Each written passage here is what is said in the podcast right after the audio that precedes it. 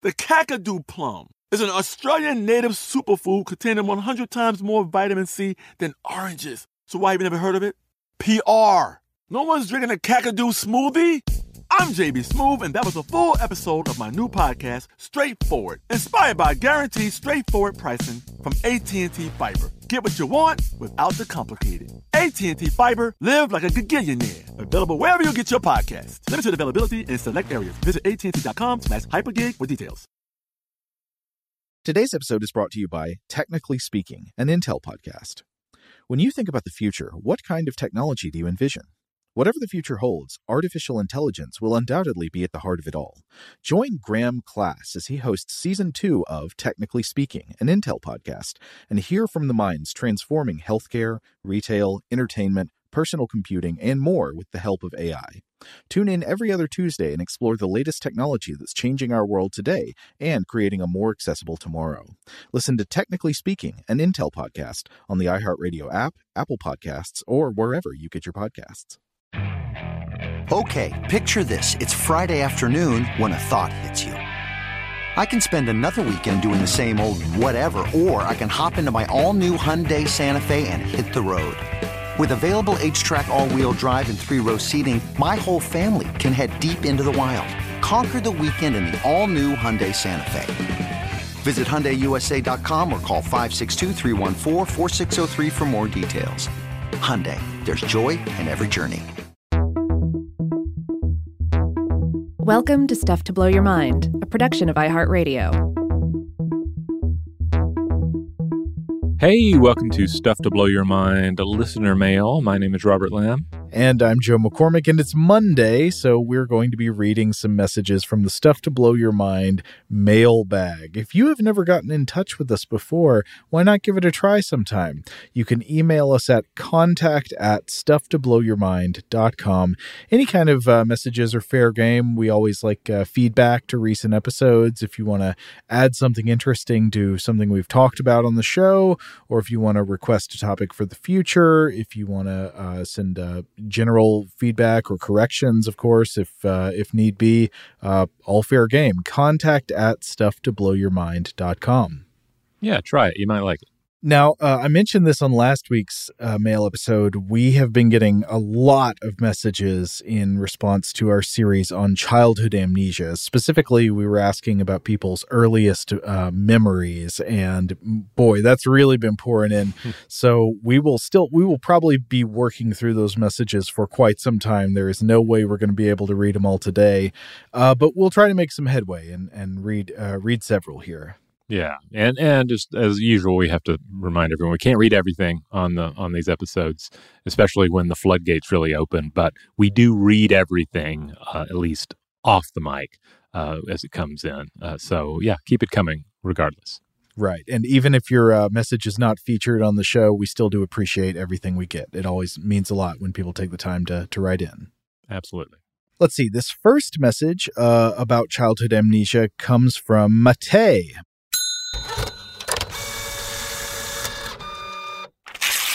Mate says, Hello. I recently came across your podcast and I think it's great. I'm a truck driver, so I'm always looking for new things to listen to, and you guys will definitely be a continuing part of that. Thanks, Mate. I just listened to part one of your memory episode, and I want to share some of my earliest memories. I'm in somewhat of a unique position because I can 100% verify that these memories occurred before I turned four. This is because I was born in Germany and then we moved to Canada shortly before I turned four. My fourth birthday was celebrated in Canada. I have many memories from Germany, but one is particularly interesting because it was verified by my mother years ago when we were talking about memories, and she was shocked that I could remember uh, this random event. I was in daycare wearing a red sweater and I got glue on the sweater, and I remember being scolded by my mother for not being more careful. Memory has always fascinated me because I used to speak German and I have memories with German friends, yet the language is completely foreign to me. It's as if my brain completely overwrote German as I learned English in Canada. It might be interesting to note that we always spoke Slovak at home because we are of Slovakian heritage, so perhaps there's only so many languages an infant or toddler can hold on to at one time. As for my earliest jar memory, that would be uh, this is referring to um, there is a type of test done in some uh, psychological studies uh, of, of memory where it's called a word cue test, where you will say a random word and you will say, Tell me a memory associated with this word. And then you'll see what ages people produce memories from uh, if you give them a bunch of these kind of prompts. And one of the words we talked about was jar. Rob, you had a memory of, uh, I think, pulling mm-hmm. pulling cherries out of a jar before you were old enough to uh, to be allowed them. Yeah, absolutely. Yeah, I think every it sounds like a good prompt because I think like we grow up in a world with jars around. Jars have things in them that we want, so it seems like we would have uh, we would tend to have those memories. Anyway, back to Mate's message. Mate says, As for my earliest jar memory, that would be from when I was six years old or in the first grade. We loved Nutella. My parents would buy it in Germany and they continued to buy it in Canada on a regular basis. So we always had empty jars of Nutella. Anyway, we had show and tell one day in the first grade, and I found a baby garter snake and put it in one of the empty jars of Nutella and put holes in the plastic lid and brought that to school to show everyone. The teacher was not happy about it, but most of the kids loved it. Anyway, thanks for the great content. Keep doing what you're doing. Sincerely, Mate. Uh, well, first of all, thank you for the message. Second, I think that that is very interesting about um, about the the language thing. So, uh, if I understand correctly, you grew up initially speaking German. Um, I guess German and Slovak at home, but then at an early age, just before you turned four, moved, and you still have some memories of the time when you spoke when you were learning to speak German, but now you don't speak German at all. Yeah, that is strange. I was mostly just distracted by the Nutella mentions because this this uh, I've never looked into this, but I had like a cousin uh, uh, who's older than me, and I remember them traveling to Europe, coming back with Nutella, and I had had no experience with Nutella, and it was like a thing that yeah had to be acquired uh, in Europe mm-hmm. and brought back to the states. But you can buy Nutella everywhere now, and uh, I was trying to like figure out well when did Nutella become widely available in the United States, and I don't know. I ended up looking at the the corporate website, which tells me that positivity is the main ingredient. So, uh, but it doesn't. I would have assumed it was to, sugar. That's like hazelnut and chocolate, right? Yeah. Um, but also positivity, um, apparently. but I, I, couldn't find a ready answer on when they have other dates on here, but um, I, I'm still scratching my head about when this became so widespread. When did it become an empire of uh, creamy hazelnut chocolate goodness? It eludes me. We'll have to come back to it. Maybe we'll do an invention episode on chocolate hazelnut spread. Honestly, I do remember when I first found out about Nutella, my reaction was like, that's a thing that isn't allowed to exist. You can't have spreadable chocolate like peanut butter. That just, no. Yeah. I remember my cousin had Nutella and then the, the actual Kinder eggs, the, the German style ones, where you have chocolate encasing a capsule with a toy inside of it, something that does not fly in the United States. So you can't get that style of Kinder Egg. In recent years, during my, my son's childhood, uh, at, at, least probably before that, you, you know, they, they introduced the kind that is um, designed differently, where you uh, it's an egg, and then one half contains a spreadable chocolate, and the other half contains a toy, but there are no toys inside of chocolate shells. Is there positivity in there somewhere? Uh, depends on the toy. You know, it varies wildly. All right, let's uh, move on to another one. This one comes to us from Jess. Jess writes To be honest with you, I couldn't even pretend to know what my first memory is. I've often pondered that fact and thought it very strange that I couldn't. When forced, I can summon a sort of memory, but I've never really felt it to be real. It's a memory of crawling into my big brother's bedroom all the way across the single wide trailer I grew up in At the same time, I recall a specific picture of me sitting on the floor of my brother's bedroom, holding a toy gun of his and sporting a grin on my face. Because of this picture, I almost feel a sort of disembodied sensation about the memory when I try and summon it. Now that I think about it, I'm not entirely certain as to whether it's the potentially false memory itself that causes the sensation or the picture. Having been forced to have a third person perspective on something that my memory allegedly recalls as being experienced as first person.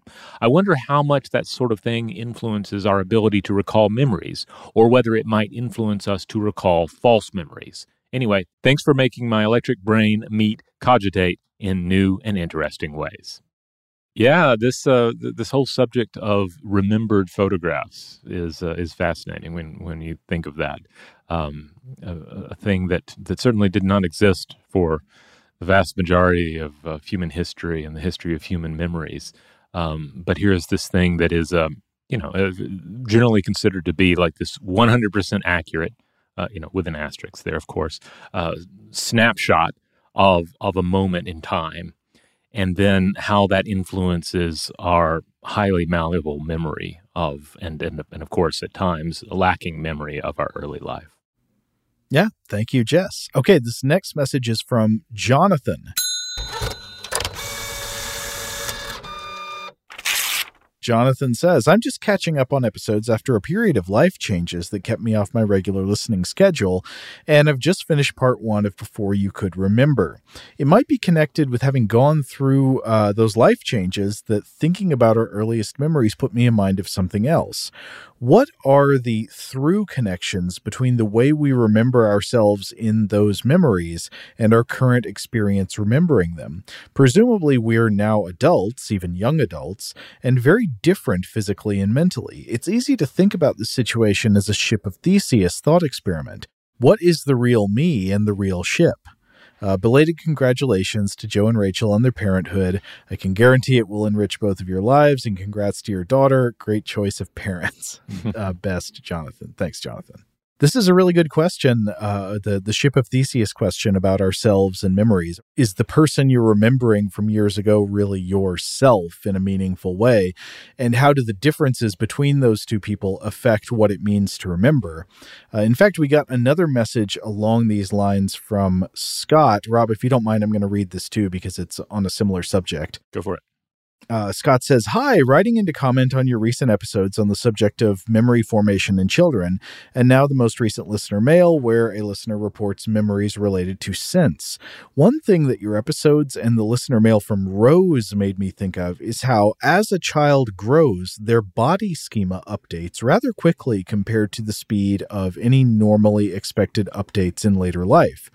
I think it's possible that old memories may become impossible to decode due to that rapid change in one's body schema as one transitions from a completely helpless infant body into what, in most cases, is a less vulnerable body. My thinking here is that as the infant body grows into an adult body, the perceptions of the individual's surroundings are changing so drastically that the brain can't later make sense of any potentially stored memories from the earlier period of life in the quote old body once an individual is well out of infancy. This change in perspective and sensations from an infant who can hardly move on its own to a child moving about freely and inspecting the world on their own terms from multiple points of view can be compared to attempting memory recall with a human body from memories formed and stored using the sensory experiences and hardware of a dog body. This chimera analogy may be a bit of a stretch, but hopefully it helps get across the idea I'm trying for here. The idea has no backing I'm aware of, just some thoughts on the episodes. Thank you for the show and idea flows. Hmm. Well, that's fascinating. Um, yeah, I mean, our, our body schema is pretty amazing, but we also have an, such an amazing ability to update it, uh, to make a tool uh, of varying complexity a part of our body and an extension of our body. And I, I don't think I've ever read anything about it, you know, leading to distortions of, of memory per se. Um, this would have been a good one to potentially ask uh, David Eagleman about because uh, I know one of the things that, that he's discussed in his book, uh, Livewired, is the idea of plugging in new senses to the human brain, and then his his argument is that the brain can then make use of those new information feeds and that has an impact on on just your entire you know mindset and your entire shape of your consciousness. Um, and would that have any change, uh, any effect on your your memory? I I would tend to suspect it wouldn't, but uh, Eagleman would have been the one to, to ask about it. I may have to write into him. But of course, what we would be talking about here in this example that's brought to mind is something that would occur um, as part of growing out of childhood into adulthood, and not because as an adult you suddenly started using some sort of complex tool or decided to plug the stock exchange directly into your brain. Well, yeah, I, uh, one of the things I think highlighted in this email that does seem uh, relevant to me is the distinction of uh, basically the the adaptation for agency as you get older. Like as you can mm-hmm. move on your own, or really even as you can start using your hands for things, there's an increasing awareness i'm sure that you can act upon the outside world whereas in you know when you're just a newborn you can't really do anything. The world just sort of acts upon you, and then you can only do a few things. You know, you can like cry and you can suck and things like that, but you really you can't like move. You can't like mm-hmm. I want to know about this to go over and look at it. You can't talk. You can't. You know what I mean? Yeah, the crying's pretty effective though. Yeah. but yeah, anyway, I mean, I wonder if as you mature the you're increasing awareness of your ability not just to exist in the world but to act upon the world to you know move about freely and to change things by your own volition if that changes your cognition so radically that I don't know that it would be it would be hard to make sense of experiences from before that. Yeah, that mm. that, that, makes sense to me. Yeah, yeah, it's a, it's a it's wonderful uh, thought provoking idea. That's for sure. Shout out to Astepro for sponsoring this episode and providing us with free samples. Rob, as the uh, the local host with allergies here, they sent you some of their nasal spray to treat your allergies. What was your experience like? Yeah, that's right. I always wrestle with the pollen a bit when it rolls in during the spring, so they sent me the little uh, nasal spray. I tried out the product, and yeah, it sure did help me get on top of my symptoms for the day. And it's so fast acting, uh, it was already kicking in before I left the house. Astepro is a first of its kind nasal allergy spray. It's the fastest 24 hour over the counter allergy spray. It starts working in 30 minutes, while other allergy sprays take hours. Astepro is the first and only 24 hour steroid free allergy spray. Astepro delivers full prescription strength indoor and outdoor allergy relief from nasal congestion, runny and itchy nose, and sneezing. Get fast acting nasal allergy symptom relief with Astepro. Go to asteproallergy.com for a discount so you can get Astepro and go today. A S T E P R O allergy.com. Astepro and go. Use directed for relief of nasal congestion, runny nose, sneezing, and itchy nose due to allergies. Today's episode is brought to you by eBay. eBay Motors is here for the ride. Remember when you first saw the potential? And then, through some elbow grease, fresh installs, and a whole lot of love, you transformed a 100,000 miles and a body full of rust into a drive that's all your own. Look to your left, look to your right. It's official. No one's got a ride like this. There's nothing else that sounds like, feels like, or looks like the set of wheels in your garage. With over 122 million parts, you can make sure your number one ride or die stays running smoothly so there's no limit to how far you can take it. Brake kits, turbochargers, engines, exhaust kits, roof racks, LED headlights, bumpers, whatever your baby needs, eBay Motors has it. And with eBay Guaranteed Fit, it's guaranteed to fit your ride the first time, every time, or your money back. Plus, at these prices, well, you're burning rubber, not cash. Keep your ride or die alive at ebaymotors.com. Eligible items only, exclusions apply. Today's episode is brought to you by Visible. If you haven't heard of Visible, now you have. They're the wireless carrier that's making wireless visible. It's in the name. Get a one line plan with unlimited 5G data powered by Verizon, just $25 a month, every month, taxes and fees included. Having a one line plan means you only need you to save. No estranged roommates, exes, cousins twice removed, or AI powered humanoid robots needed. And because $25 a month really means $25 a month, you can call, text, stream, whatever, as much as you want without worrying about getting dinged at the end of the month. No hidden fees, no surprises. No, really. It's like the old saying goes you can't judge a book by its cover, but you can judge a company by its name. So spread the word. Tell all your friends there's a wireless company out there with transparency in their name, and they're called Visible. Start saving on wireless today at visible.com. Monthly rate on the Visible plan for data management practices and additional terms, visit visible.com.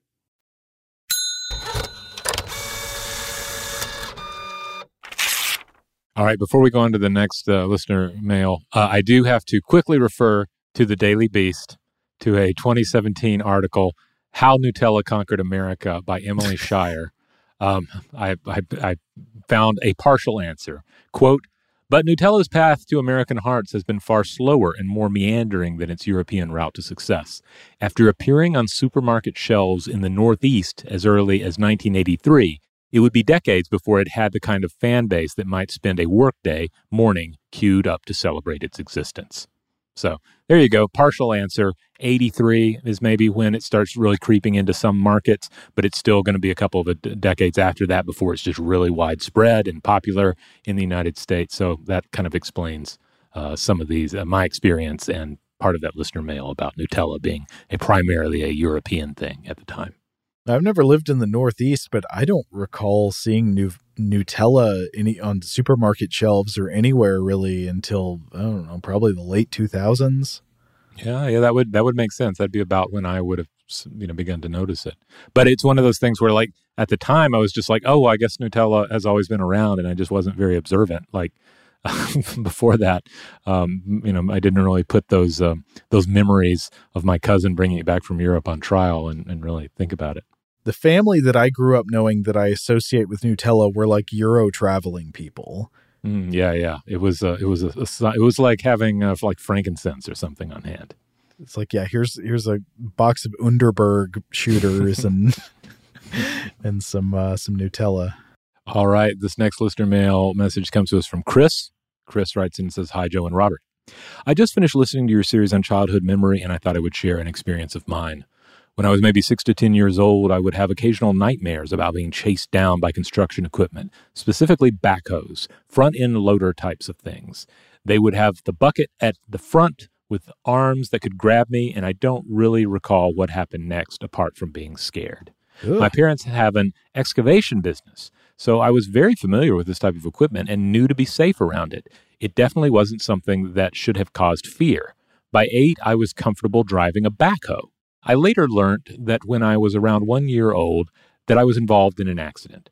Dad was working with the backhoe with the rear wheels up. If you're not uh, aware, when working with the hoe, you use rams to lift the rear wheels for stability. Apparently, I tried to climb up to Dad and fell and was struck by the wheel. I'm not really sure what happened. I don't remember beyond what my parents have told me. I ended up with a broken pelvis and not being able to walk until months later. I've always wondered if the two things were connected. Was this was there part of my brain that remembered when when I consciously could not?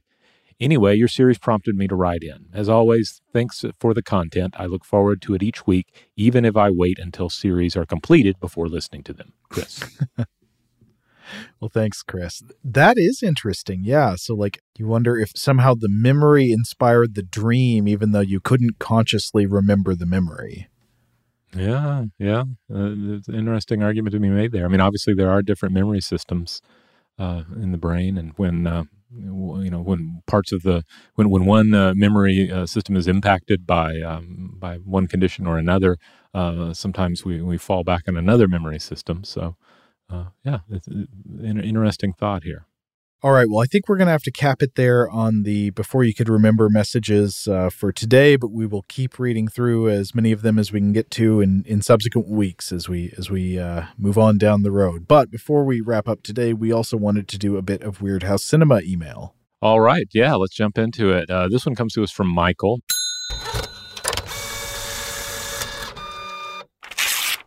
Michael says, Hello, Joe and Rob. I admit I usually skip the Weirdhouse cinema episodes, but you've drawn me in again with this one. It's just not my cup of tea to listen about movies I've never seen, but I'm a child of the 80s, so of course I've seen the never ending story. I just wanted to share a thought on the comment about it being strange that the narrator changed at some point during the film. I haven't seen the movie recently, but I remember it well. It may just be a plot hole, but perhaps they changed the narrator at the point that Bastian becomes part of the story. At the beginning, he's reading the book, and there's no expectation that anyone other than him is taking us, the viewer, through the story. Later, Bastian starts to leak into the story, or the story starts to leak into Bastian's world. At that point, it would be sensible to have a new narrator that is now describing the whole world, including what's happening with Bastian and Atreyu. It would be a complete misunderstanding. It could be a complete misunderstanding on my part, but if I'm right, I think that would be a pretty cool nuance to the storytelling. Best, Michael. Good insight. I yeah, that makes sense to me. Yeah, I think I think my um, any confusion I had on it was probably colored by watching too many films that um, are, are are less well executed. Because I know I've encountered a, a, a, film or two before that have multiple narrators in them, but I don't think there's any like um, high concept behind it. It's just um, at some point they're like, I think we need narration here. Um, all right, let's add some. And then they forget uh, that they have another narrator elsewhere in the film, or they're like, well, we need another narrator. Uh, let's get this character in. Oh, when I think of intrusive narration, I think of the abrupt ending of the animated Lord of the Rings movie where, you know, they, they, they're nowhere near the end of the story, but suddenly, and thus concludes the tale of the Lord of the Rings. oh, man, I haven't seen it in forever, so I, I forgot about that. I keep trying to get my son to, to, to watch it or to finish the book, uh, the, the books with me, but he's just like, I don't know, he really enjoyed The Hobbit, and uh, I just can't get him uh, interested again in Lord of the Rings just yet. All right, I think I'm going to do this message from Daniel, if you don't mind. Go for it.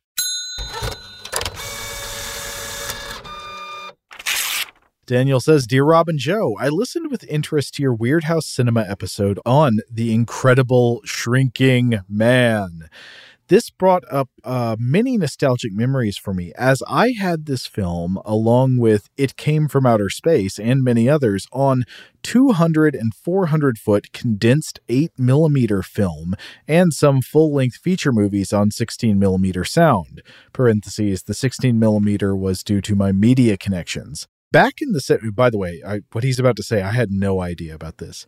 Back in the 1970s, you could buy 200 foot and 400 foot, that is 10 and 20 minute condensed versions of movies. These were optically printed from the 35 or 70 millimeter releases and so were at the sound speed of 24 frames per second, even though most were silent with captions. Most people saw these films at the slow, lethargic silent speed of 18 frames per second as they did not have sound equipment.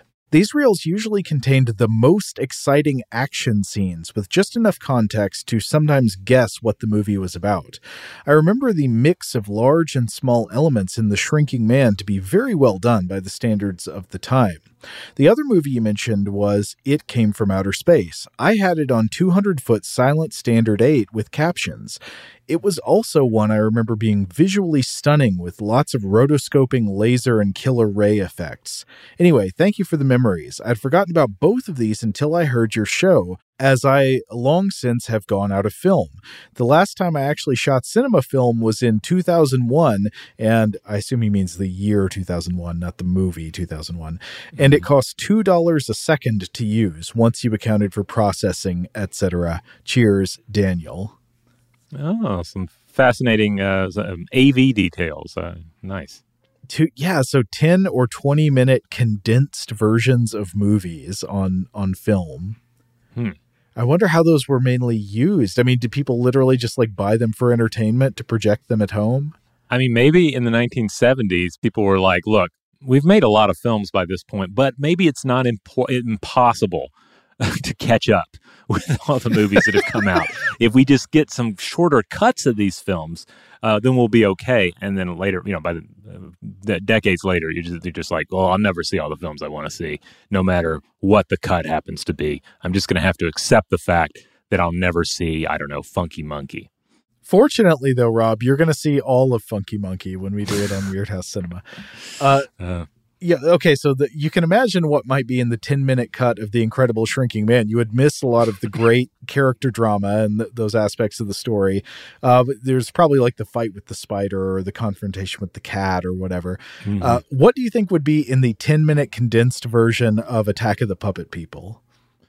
Ooh, well, I mean, it would be a, it would be easier to cut that one down, I think, just because there's there's there's uh there's a, maybe a little more wasted space. There's a little more uh, you know fat on the bone in that one that you could potentially trim. Uh, I, you know, you'd, you'd want all those special effects shots in there, uh, but you could maybe maybe cut a lot of the meandering around the office. Yeah, you'd have the scene where the puppet people are running around while Mr. Franz is like telling his friend to go away so he can get back to his living dolls. Yeah. Or, oh, the scene where John Agar beats up the puppet. That's got to be in there. Oh well, that's that's that's key. That's that's that's a, an important moment in the film. All right, let's do one last Weirdhouse Cinema listener mail. This one comes to us from Elena.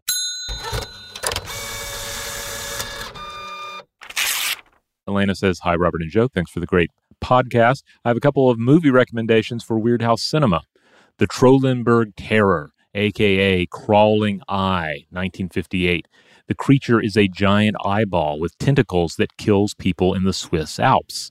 and then also Fantastic Voyage 1966, a submarine and its crew get reduced to microscopic size to enter the human body and save a life. Elena. We always appreciate suggestions for Weirdhouse Cinema. In fact, we have done movies before that were suggested by listeners, so never give up. In fact, uh, we did one recently. Treasure of the Four Crowns was a listener suggestion. Yeah, yeah. Like it, it, it these suggestions sometimes introduce us to something that we um, we're not familiar with, or if it's a film we're familiar with, sometimes it like bumps it towards the top of the list. So uh, yeah, the the crawling eye. I'm trying to remember. Yeah, yeah. There was, this was featured on Mystery Science Theater 3000 back in the day, and uh, I think it was a it was a KTMA uh, episode. So I don't know that I've actually seen it, but I remember seeing a clip from it in the old old intro to MST. And then as far as Fantastic Voyage goes, I mean that's that's a classic.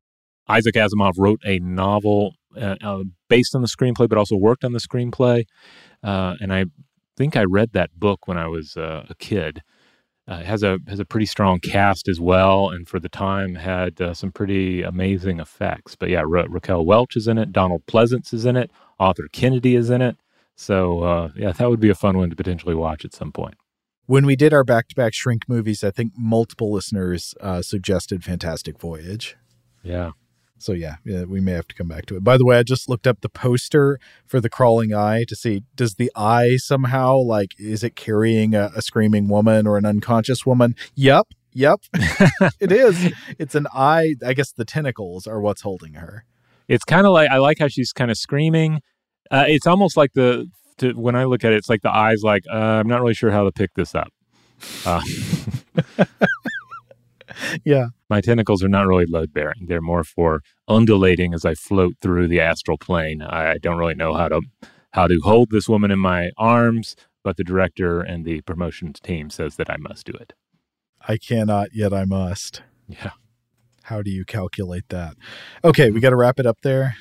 Oh, we do. Oh, but I have to point out that Janet Munro is in that film. Um, so that's kind of exciting. She was in Darby O'Gill and the Little People opposite Sean Connery, Oh, uh, okay. which is a, a, a, a film I have a lot of affection for. Uh, so I don't know. Uh, both of these are strong candidates. Maybe we'll we'll come back uh, and consider one of them in the future. Yeah, I'm on the hook. All right, we'll go ahead and shut the book, but uh, we'll go ahead and remind you that listener mail is every Monday in the Stuff to Blow Your Mind podcast feed. Core episodes on Tuesdays and Thursdays.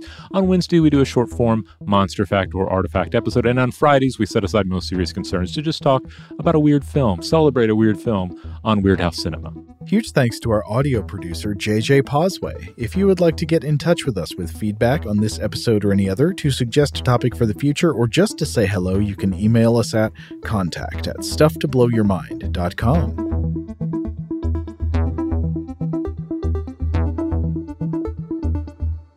Stuff to Blow Your Mind is a production of iHeartRadio.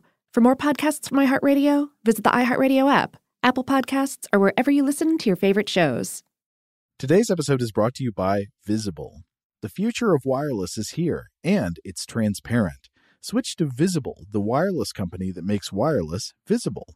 Get a one line plan with unlimited 5G data powered by Verizon, just $25 a month, every month, taxes and fees included. No hidden fees, no surprises, no, really. What are you waiting for? Get with the times and switch to Visible at visible.com. Monthly rate on the Visible plan for data management practices and additional terms, visit visible.com.